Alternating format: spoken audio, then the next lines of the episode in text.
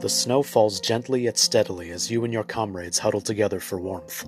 It's the kind of snowfall that clings to the eyelashes and clothes before slowly melting away. You peer over the edge of the trench to look out at no man's land, only to find that it has been transformed into a winter wonderland, the ordinarily gray, dead expanse of land that separates the Allied front line from that of the Germans is now stark white with snow. What's more, it's quiet, and has been quiet for weeks now, and neither you nor anyone else has seen hide nor hair of the enemy.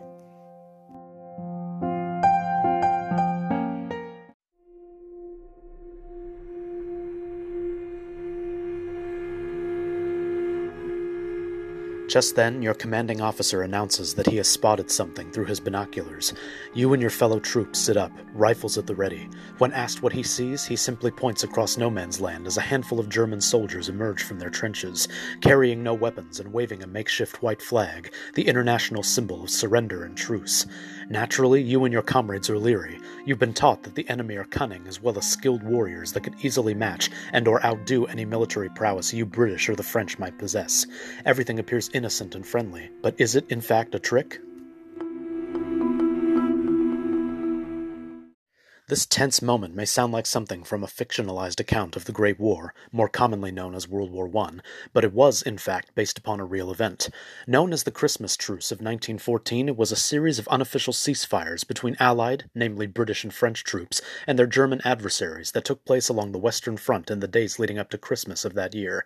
What led to the Christmas Truce? How long did it last? And how, if at all, did it change the public's opinion regarding the war?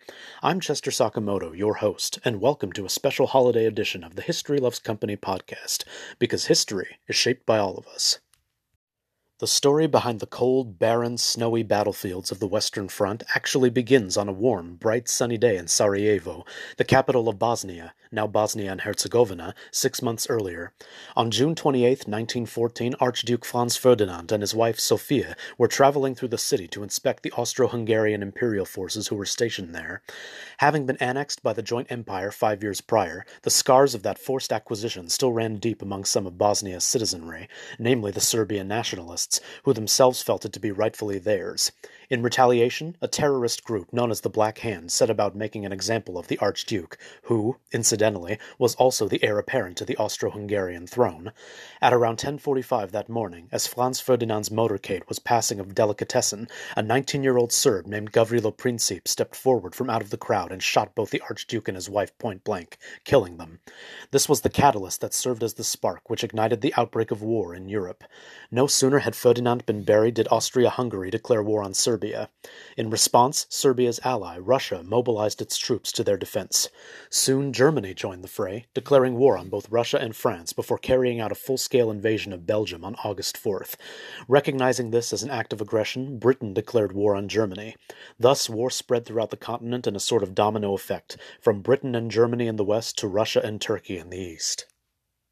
The first couple skirmishes of World War I were decisive victories for the Allies. In mid to late August of 1914, fierce Serbian resistance led to a humiliating defeat for the Austro-Hungarians at the Battle of Cer. At roughly the same time, the Russians crushed Austro-Hungarian opposition in the Battle of Galicia in what's now Poland.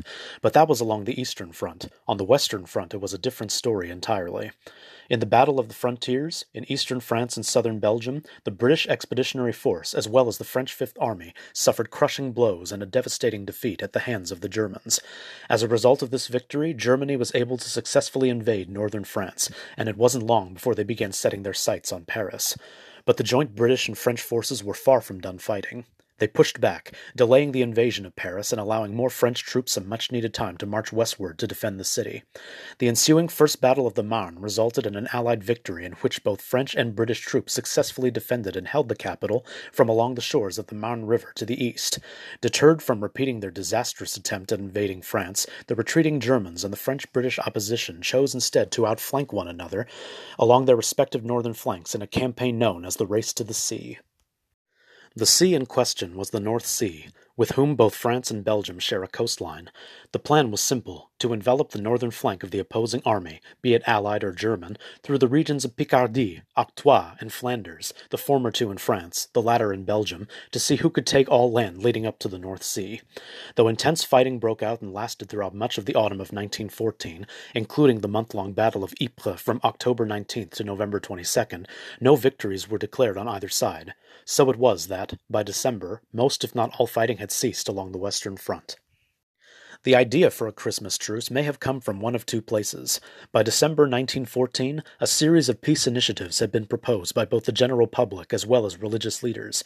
As the holiday fast approached, a group of 101 British suffragettes penned the Open Christmas Letter, a public message addressed to, quote, the women of Germany and Austria, unquote, that called for peace and an end to the conflict. On December 7th, Pope Benedict XV himself issued a public statement calling for an official truce between all warring factions, urging that, quote, the guns may fall silent at least upon the night the angels sing, unquote. Not surprisingly, it was officially rejected by each of the respective governments, but was taken to heart by troops along the Western Front.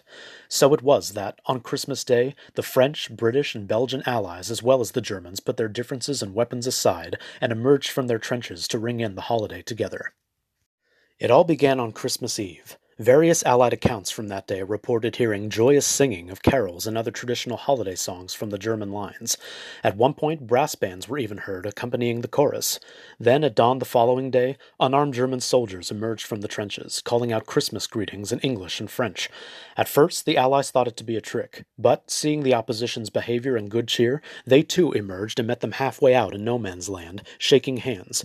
Both sides then proceeded to exchange gifts, namely cigarettes and rations of plum pudding, and even set up Christmas trees along their respective front lines. Lieutenant Kurt Zemisch of the German army would later recall, quote, how marvelously wonderful, yet how strange it was. The English officers felt the same way about it. Thus, Christmas, the celebration of love, managed to bring mortal enemies together as friends for a time, unquote. It was even said that a football match, that is, soccer to my American listeners, broke out between British and German troops, though this remains inconclusive. Despite the joy and exuberance of the festivities, the ceasefire also served a more sobering purpose, the retrieval of the dead on both sides. Though just 3 days out of the 1,567 total that made up the whole of World War I, the Christmas truce served as a reminder of the good in humanity despite hellish and unbearable circumstances. Several attempts were made to repeat these actions in the three subsequent holiday seasons throughout the war, but it was the threats of disciplinary action by officers on both sides that dashed the hopes of any such displays. Regardless, it served as a beacon of hope for people around the world, a light that endured through one of the darkest chapters of human history. Perhaps we in our current era could take a lesson from the Christmas truce of 1914. In such times of fear and divisiveness as these, we need only remember the brave and valiant men who dared defy the politics of war, to unite and turn a battlefield into hallowed and sacred ground. May they forever be an example for us, should we ever lose our way.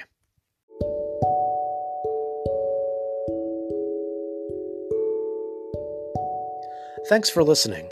I'd like to take a moment to wish those of my listeners who celebrate a very Merry Christmas. May the holiday be a happy and blessed one for you and your families, and may the new year bestow good tidings upon us all. Thank you so much for your love and support these past 6 months. It's truly been an incredible ride so far, and I'm eager to see where it goes from here. Remember, if you like the content I create and are interested in supporting my podcast, just go to anchor.fm/historylovescompany and click the support button. Any and all help, even just listening, is greatly appreciated, and I'm grateful to all of you who have stuck by me on this journey so far. Also, be sure to give me a follow on Instagram at historylovescompany. That's history_loves_company. Feel free to drop me a message and say hi. Be sure to tune in next Thursday and every Thursday for a brand new episode of the History Loves Company podcast, because history is shaped by all of us. This is Chester Sakamoto signing off. See you next time, and a very happy holiday season.